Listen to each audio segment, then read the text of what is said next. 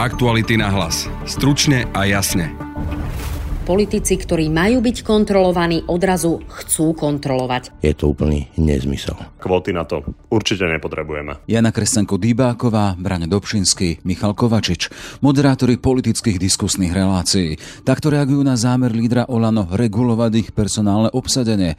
Novinári hovoria o útoku na základné demokratické princípy. Je to neprípustné, pretože to ide proti základnej filozofii médií a to je sloboda. Navrhujem taký malý legislatívny protinávrh úplne stačí, ak by politici si zakotvili, teda chcú niečo meniť, zákonnú povinnosť, aby politik pozvaný do relácie odpovedal na otázky. Nevyhýbal sa tým otázkam a odpovedal nepravdivo. To úplne stačí. V druhej časti podcastu sa pozrieme na Orbánov núdzový vojnový stav s analytičkou Barbarou Zmušovou. Pokračuje ďalej v tejto stratégii krádnutia vlastne peňazí a využívania ich pre svoje osobné účely alebo pre účely zotrvania v moci. Bude musieť Európska únia byť asertívnejšia, byť na Maďarsko tvrdšia. Je piatok, 27. maj. Počúvate podcast Aktuality náhlas. Moje meno je Jaroslav Barborák. 11. júna vás čakajú Zoe Wees, Lost Frequencies, Zara Larson a absolútna megastar súčasnosti Dua Lipa. Viac info na Lovestream.sk Do televíznych a rozhlasových debát by podľa Igora Matoviča mali chodiť len politici strán, ktoré sa dostali do parlamentu. A to ako často by ich malo byť vidieť na obrazovke, by sa tiež malo odvíjať od získaných preferencií vo voľbách. Nápad, ktorý predniesol na koaličnej rade s potenciálom premeniť ho na paragrafové znenie zákona. Zaskočil však aj svojich. Ako naň reagujú samotní tvorcovia politických diskusí. Jana Kresťanko Dýbáková z televízie Joj, ktorá moderuje reláciu Náhrane a Michal Kovačič z Nacelo televízie Mar Markíza. Tento návrh je na jednej strane veľmi nebezpečný a na druhej strane v praxi absolútne nerealizovateľný. Nebezpečný je práve preto, pretože politici, ktorí majú byť kontrolovaní, odrazu chcú kontrolovať. Chcú mať dosah na to, akých hostí si budeme pozývať do diskusných relácií. V mojom prípade je to diskusná relácia na hrane v televízii Joj. A o čom jednoducho budeme diskutovať? Je to neprípustné, pretože to ide proti základnej filozofii médií a to je sloboda. Na druhej strane je tento návrh absolútne nerealizovateľný v praxi. A to práve preto, pretože už dnes máme problém s obsadenosťou v reláciách. Politikom sa nechce diskutovať a ak už aj sú ochotní do diskusnej relácie prísť, je veľký problém s tým, že si určujú podmienky, s kým prídu diskutovať.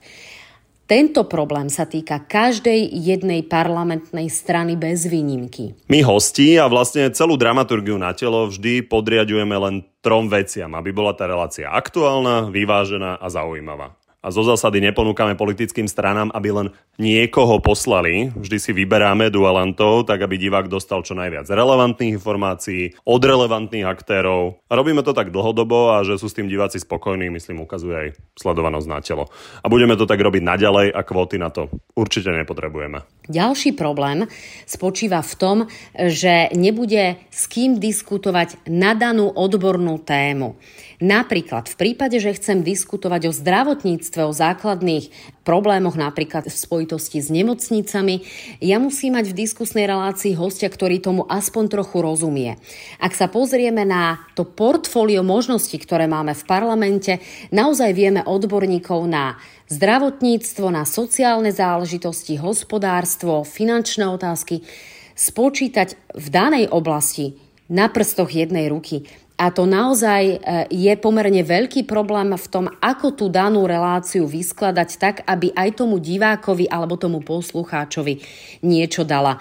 Na druhej strane ja mám mať ako novinár, ako moderátor možnosť diskutovať nielen o téme, o ktorej chcem diskutovať, pretože ju považujem za dôležitú a za relevantnú, ale aj s osobou, ktorá má nejaký politický výtlak, má nejakú politickú relevanciu a jednoducho v parlamente sa povedzme vyjadruje k danej problematike a nie len sedí v zadnom rade bez toho, aby ju bolo počuť. Čo sa týka navrhovateľa tejto zmeny, tak ten bol v nátelo podobne ako iní predsedovia strán pomerne častým hostom, či už ako šéf vlády alebo šéf opozičného hnutia.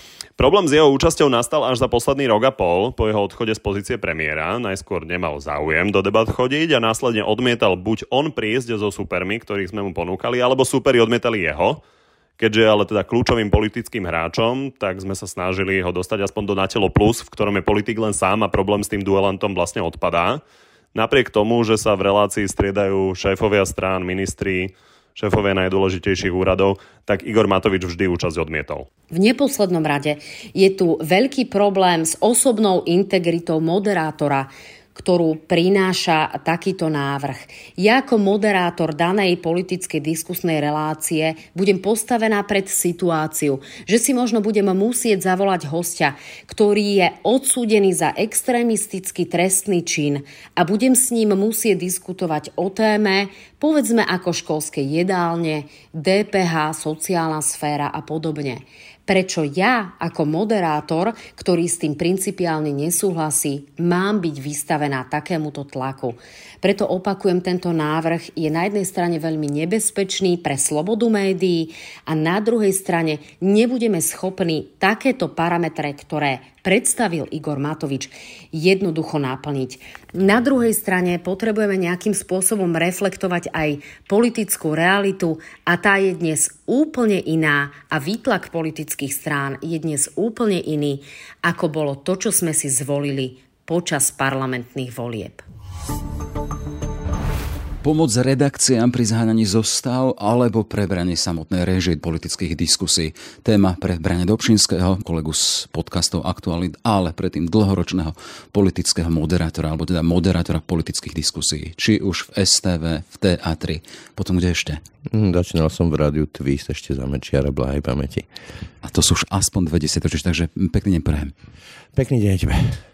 Bráne, čiže vidíme, máme tu iniciatívu e, premiéra, e, premiéra, bývalého premiéra ministra financí, ale šéfa Olano, ktorý chce preniesť dramaturgiu politických diskusí z redakcií a z tímov, ktoré zháňajú tieto zostavy a pripravujú tieto redakcie do centrál politických strán. Ako to vnímaš? Je to pomoc týmto redakciám, ktoré sa s tým boria, alebo je to nejakým spôsobom prebrate samotnej reže týchto diskusí? Ten, ten tvoj prebre, pretože premiér je veľmi výpovedný, lebo on sa doteraz správa ako premiér, respektíve riaditeľ Zemegule. K otázke. Napadá mi ten známy výrok Lorda Eckna, že moc korumpuje, absolútna moc korumpuje absolútne. V tomto prípade e, sa zdá, že to kreslo premiérov, kde chvíľku Igor Matovič sedel, je zakliaté a postupne začínajú v tej svojej sebastrednosti a pocite, že rozumejú všetkému podobať na seba veľmi nápadne. Táto myšlienka, s ktorou prišiel Igor Matovič, mi nápadne pripomína e, myšlienky, s ktorými prichádzal Andrej Danko, ten e, lekvár na policii, ako on výsmešne hovoril. A Igor Matovič si ani neuvedomuje, ako veľmi sa začína podobať na Andreja Danka a podobných. Je to úplný nezmysel. Úplný nezmysel, pretože keď už by politici mohli hovoriť do nejakej dramaturgie, tak by to mohli robiť e, s veľkými úvodzovkami len v prípade verejnoprávnej televízie, rozhlasu, kde akože nejaký mandát na nejakú vyváženosť je. Ale ani tam to nesedí ten nápad, pretože dramaturgia e, politických relácií má odrážať aktuálnu realitu. Čo má s aktuálnou realitou spoločné výsledok volieb? Nič. Na Slovensku zvlášť. Tak ako sa Peter Pellegrini dostal na kandidátke Smeru do parlamentu a dnes už nie je za Smer. Rovnako tak však Igor Matovič sa dostal za SAS a nebol potom v SAS, však ho Richard Sulík vyhodil z klubu, lebo sa správal nesolidárne a nedal sa s ním vychádzať. A dokonca sám Igor Matovič rokoval s premiérkou Radičovou, takže mal by si upratať doma. Je to úplný nezmysel. A navrhujem taký malý legislatívny protinávrh úplne stačí, ak by politici si zakotvili, teda chcú niečo meniť, zákonnú povinnosť, aby politik pozvaný do relácie odpovedal na otázky. Nevyhýbal sa tým otázkam a odpovedal nepravdivo. To úplne stačí. No poďme práve k tomu, čo teraz ty si načrtol. Dlho si robil tieto politické diskusie a máš tú skúsenosť, že zohnať ľudí a zostavu do tejto politickej debaty e, nie je vôbec ľahké. No, to si doteraz pamätám, že to som mal žalúdočné vredy takmer dva dní predtým, ako som moderoval. Tá samotná moderovačka to už bola zývačka oproti zostaveniu tej relácie, pretože u nás to funguje tak, aby som vysvetlil poslucháčom. Ja si zavolám nejakého politika, ktorý je podľa mňa v danej téme e, kompetentný a povedzme, že aj posluchácky alebo divácky zaujímavý, vie hovoriť. Následne mi ten politik povie, že áno, o chvíľku mi zavolá, že prepašte, pán moderátor, ale strana mi to zakázala. A strana chce, aby tam v tej relácii bol tento a tento, ktorého povedli na tento víkend tým povestným kolečkom, hej, taký ten putovný cirkus, kde vidíme jednu dvojicu chodiť po všetkých reláciách. Inak povedme, majú službu, víkendovú službu v relácie presne tak, ako nejaké nesvorpárne malé deti. Málo ktorý politik si dovolil lajznúť si, musel na to mať v úvodovkách politický výtlak, že ja tam idem a nech si strana povie, čo, si, čo chce, ja tam idem. Väčšinou to funguje tak, že ten moderátor, ten dramaturg je odkazaný na to, ako sa rozhodnú v strane tej ktorej a tá v dodáva nejakých tých politikov, čo je úplne absurdné. Toto sa menilo časom, predsa len môžeme ísť s tebou v pamäti až 20 rokov dozadu. Ani nie. Menila sa maximálne tak miera hulvactva alebo alibistických výhovoriek, prípadne nejaké tie vydieračky typu, že uh, ja teda neprídem k vám ďalšieho pol roka alebo niečo naopak, ja teda hovorím teda, tak vás nepozvem ďalšieho pol roka a takéto hry, uh, zámocké hry z Volenské tam hovorím. Čo im, alebo v čom je hrozbou takýto návrh, teda preniesť tú dramaturgiu alebo to zostavovanie zostavy e, z tých redakcií, z dramaturgov relácií na politické strany? Lebo predsa len médiá tu majú tvoriť alebo pôsobiť ako aký sa protiváha alebo akýsi watchdog, kontrola výkonnej moci. Čo by hrozilo, keby sa toto podarilo? Poďme teda úplne na zem k tej podstate. Čo je podstata takýchto diskusných relácií a kto je tam pánom? Kto má teda zodpovednosť a má nie tú zodpovednosť? Dnešné poňatie politických diskusí je strašné, ich v podstate už nepozerám, lebo nič e, nové sa v nich nedozviem. Dnes je to skôr postavené na tom, že politické strany tam dodávajú ľudí, ktorí tam chodia hovoriť nejakú svoju agendu, na ktorej sa práve dohodli. Však to vidíme, že opakujú sa rôzne hovoriace hlavy z tej strany s nejakým tým posolstvom, kde neodpovedajú na otázky k téme, ale proste melú si to svoje. Čiže oni to berú ako nejaký reklamný čas, kde vpália do obyvačiek alebo kuchyni ľudí aby si odveklikovali svoje posolstvo. A nech si ten moderátor sa pýta, čo chce. Však Robert Fico to hovorí. Vy sa pýtajte, e, celkom jasné, vy sa pýtajte, čo chcete, ja si odpoviem, čo chcem. To je absurdné. Poďme na zem. Na tej zemi to vyzerá tak, že tie relácie, a toto je dôležitá časť, na ktorú politici zabudajú. Oni hovoria, my sme volení občanmi. Aj tie relácie sú volené občanmi.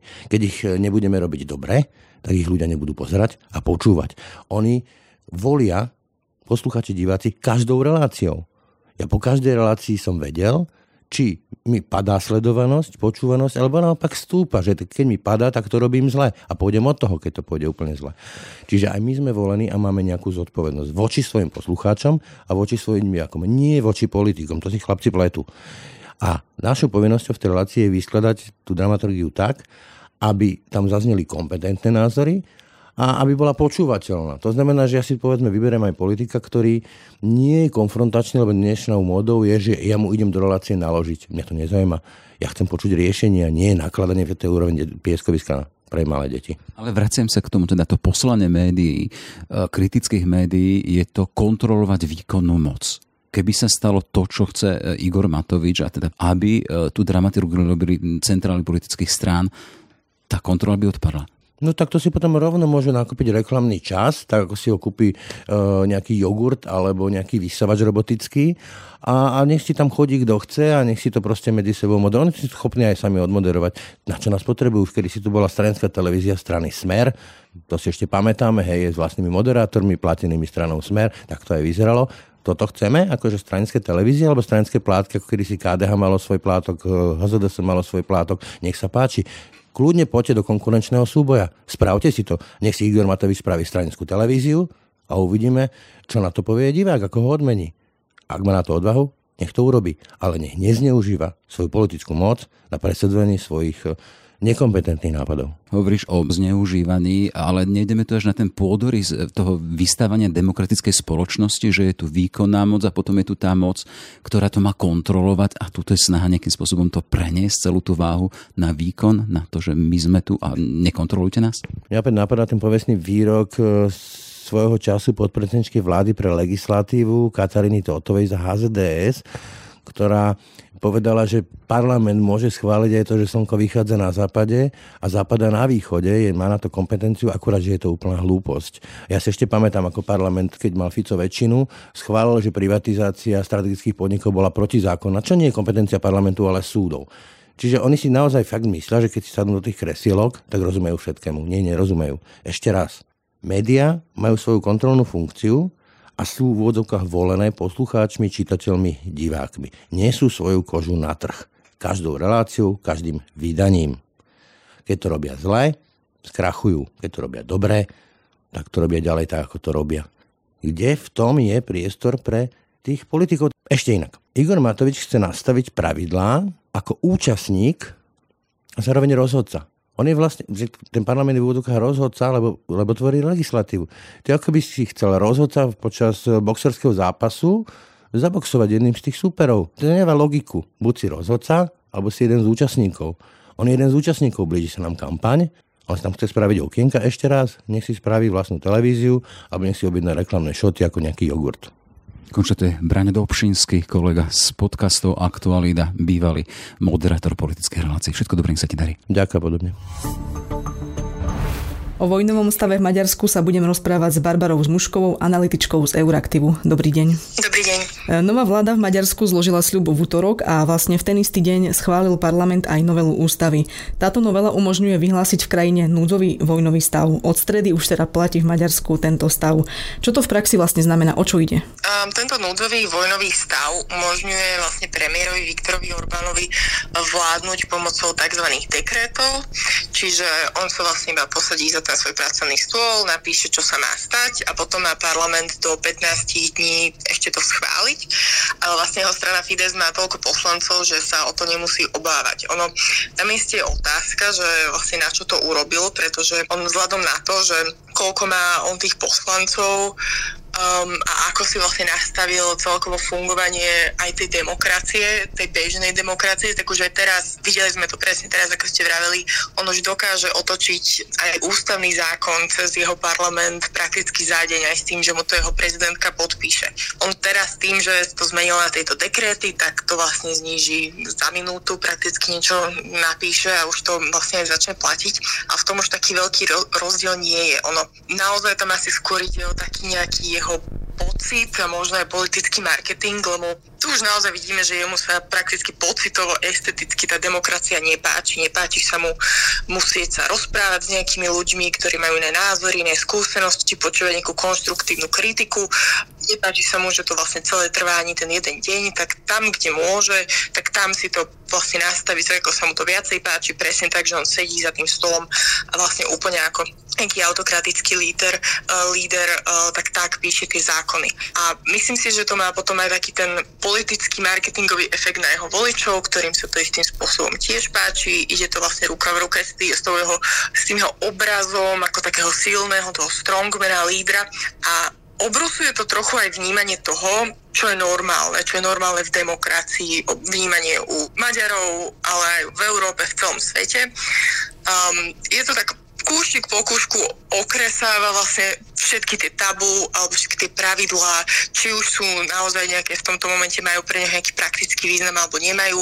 Ide krok po kroku a asi predpokladá, predpokladá si aj správne, že mu potom tie ďalšie veci prejdú ľahšie, než keby hneď na začiatku pristúpil k tomu, že rozpustí parlament a úplne zruší voľby. Áno, e, ale v Maďarsku nie je nikto, kto by povedal, že to nie je právne v poriadku? Momentálne nie. Momentálne s tým, ako on si nastavil vlastne celý ten parlament a súdnictvo, tak um, on si prakticky v tej krajine môže, môže robiť, čo chce. Ono tá ústava Maďarska už prešla takými zmenami, že ono to je prakticky sa ľahšie to mení, než oveľa ľahšie, než na Slovensku akýkoľvek iný zákon. Takže v tomto má prakticky on uh, ruky voľné. Orbán vo svojom vyjadrení k tomuto núdzovému stavu dodal, že vláda teraz môže v podstate využiť všetky možné nástroje, aby chránila Maďarsko a maďarské rodiny. E, hovorí teda o ochrane rodina krajiny, ale čo tým myslí? Všetkými tými možnými nástrojmi prakticky asi nič, pretože on tie veci, ako som vravela, mohol prakticky rovnako dobre robiť aj predtým, nejaké nové nástroje mu to nedalo.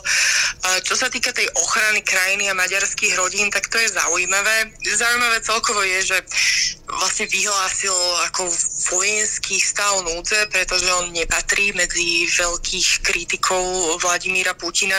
Celkovo z jeho vyhlásení, to aj sám to povedal, že on to skôr za oponenta, za vlastne nepriateľa vníma skôr uh, ukrajinského prezidenta, takže uh, je to zaujímavé, že vlastne tam hovorí, že niekoho treba ochraňovať. Nemyslím si, že on naozaj sa cíti byť vojensky ohrozený. On síce deklaroval, že tú vojnu začalo Rusko, povedal, že zdieľa pozíciu Európskej únie, vlastne aj volal s Putinom a žiadal to, aby sa vlastne boje utichli, takže nahlas to nepovie, ale no my už veľmi dobre vieme aj z našej vnútro, vnútropolitickej debaty, že podpora Ruska teraz vyzerá inak, že vyzerá to tak, že um, človek povie, že nemáme posielať zbranie na Ukrajinu, že sa má vzdať a že vlastne Rusko nemáme nejako potrestať sankciami a Rusko je to vlastne prakticky nejako jedno. Takže myslím si, že preto si vlastne mohol do dovoliť Orbán po, použiť toto ako zámienku, hovoriť teda o tej ochrane. A myslím si, že Putinovi to nebude nejako vadiť, že toto urobil pod zámienkou tej vojny. Myslím si, že ako tiež jeden autoritatívny líder k druhému si v tomto porozumejú. Mm-hmm. On e, vlastne tam spomína aj to, že chráni, chce týmto ochrániť aj fyzickú bezpečnosť a tiež bezpečnosť dodávky energii pre hospodárstvo i tie rodiny. E, súvisí to nejak s ruskou ropou? Ono je to, toto je tiež veľmi zaujímavé, ako to vlastne povedal. On v tom vyhlásení povedal tiež aj, že sú to bruselské sankcie, ktoré vedú k obrovskému ekonomickému rozvratu a k drastickému zvyšovaniu cien. Ono tie ceny naozaj, tá inflácia, ktorú teraz vidíme, je taká vysoká, je to naozaj kvôli vlastne tej ruskej agresii a, a teda aj vďaka tým sankciám, ale ono tam je iná postupnosť. Ten nultý bod bola ruská agresia, ktorá potom vytvára vlastne problémy e, s dodávkami ropy a tie problémy vytvára tým, že uh, Európska únia nechce financovať tú rúskú agresiu tým, že budeme vlastne brať uh, rúskú ropu a plyn a snaží sa na to, snaží sa pretlačiť tie sankcie, ktoré vlastne Orbán blokuje. A vidíme to tak, že on myšlienkovo alebo aj týmto argumentom on nezachádza až do toho nultého bodu. On to zastaví na tom, že povie, že to sú bruselské sankcie a že to je to, čo spôsobuje infláciu, to je to, čo spôsobuje, že tu nebude, uh, že preto hovorí vlastne o tej nebezpečnosti, že nebudú dodávky energií. Takže to je, um, takto tomu rozumiem ja. Bruselské sankcie, ale Maďarsko je v Európskej únii. Prečo hovorí o bruselských sankciách? Um, to je súčasťou širokej stratégie Viktora Orbána, um, ale nie iba Viktora Orbána, on to samozrejme vyšperkoval tak do tej dokonalosti a s Polskom to zatiaľ ťahajú najvý, najvýraznejšie, ale poznáme to aj z našej politickej kultúry, že vždy je veľmi jednoduché povedať, že Brusel niečo urobil.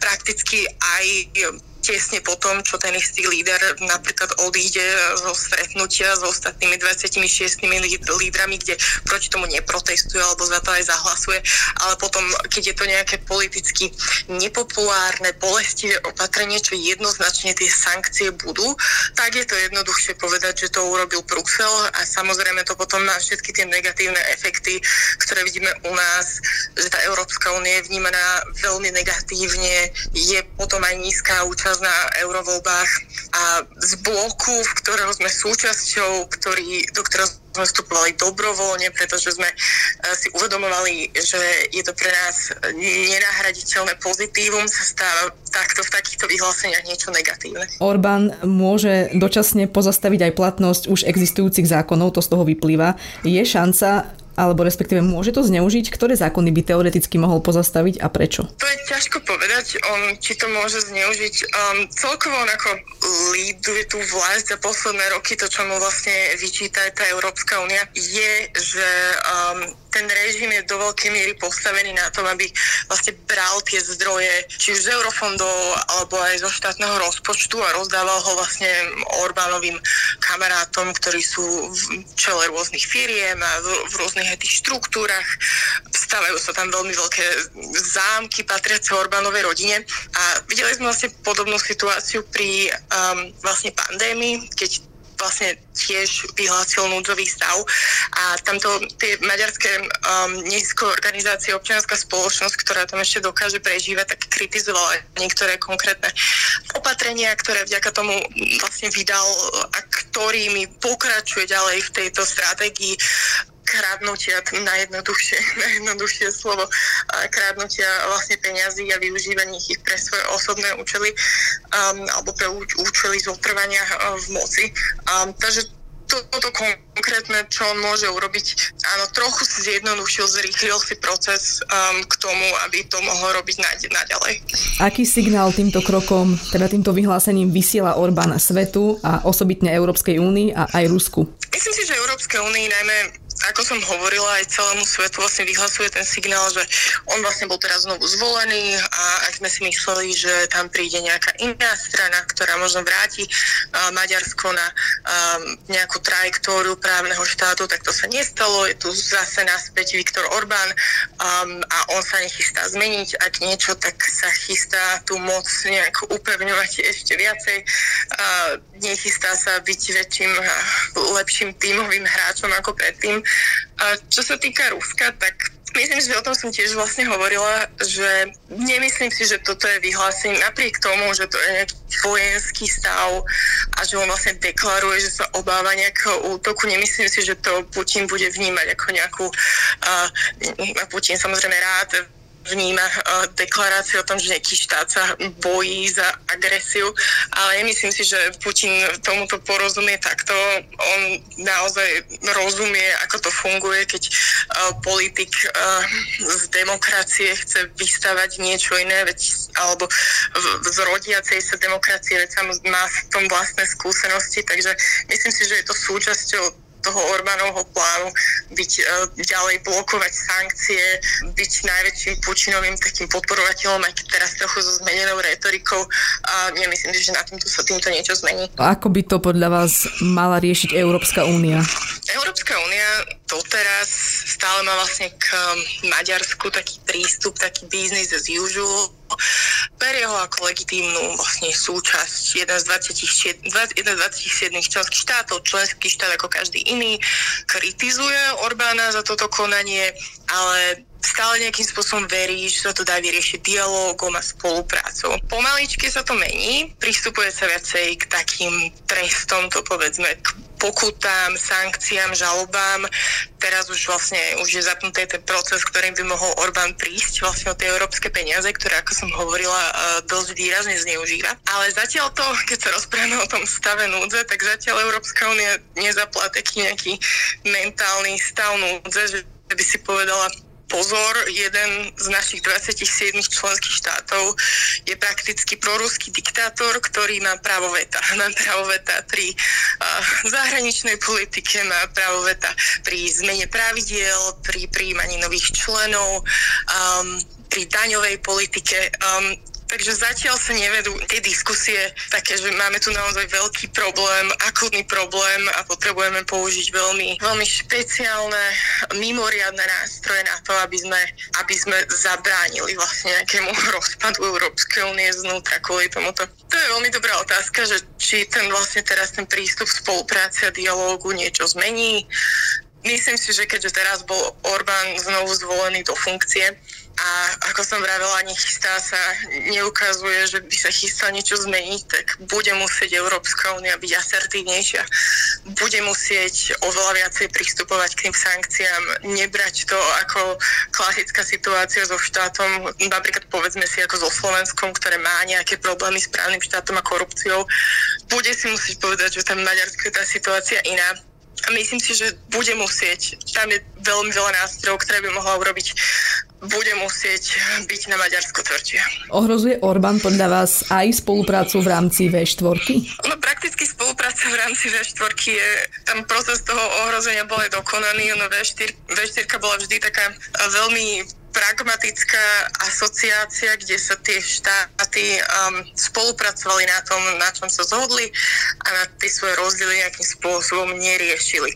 Tak preto sme mohli vidieť, že dvaja lídry, ktorí v niektorých veciach majú úplne odlišné názory, napriek tomu si môžu sadnúť a debatovať o nejakej ekonomickej alebo daňovej politike. Ale teraz vlastne s tým, ako Orbán blokuje sankcie a nejaké tie vyhlásenia o Rusku a s tým, ako zvyšné členské štáty a najmä Polsko, ktoré je v tomto úplne na polarizovanom druhom konci, druhom pole, um, ako krajina, ktorá susedí s Ukrajinou a ktorá um, tlačí uh, na čo najtvrdšie sankcie proti Rusku, prijala obrovské množstvo ukrajinských utečencov, uh, tak v tomto momente už ani nie je také možné, aby sa jednoducho polský premiér a maďarský premiér uh, stretli, podali si ruky a išli debatovať, dajme tomu, o daniach alebo o výstavbe nejakých ciest. Je to zaujímavá otázka, že čo sa vlastne tá, ďalej stane s V4 a čo sa stane celkovo s regionálnou spoluprácou.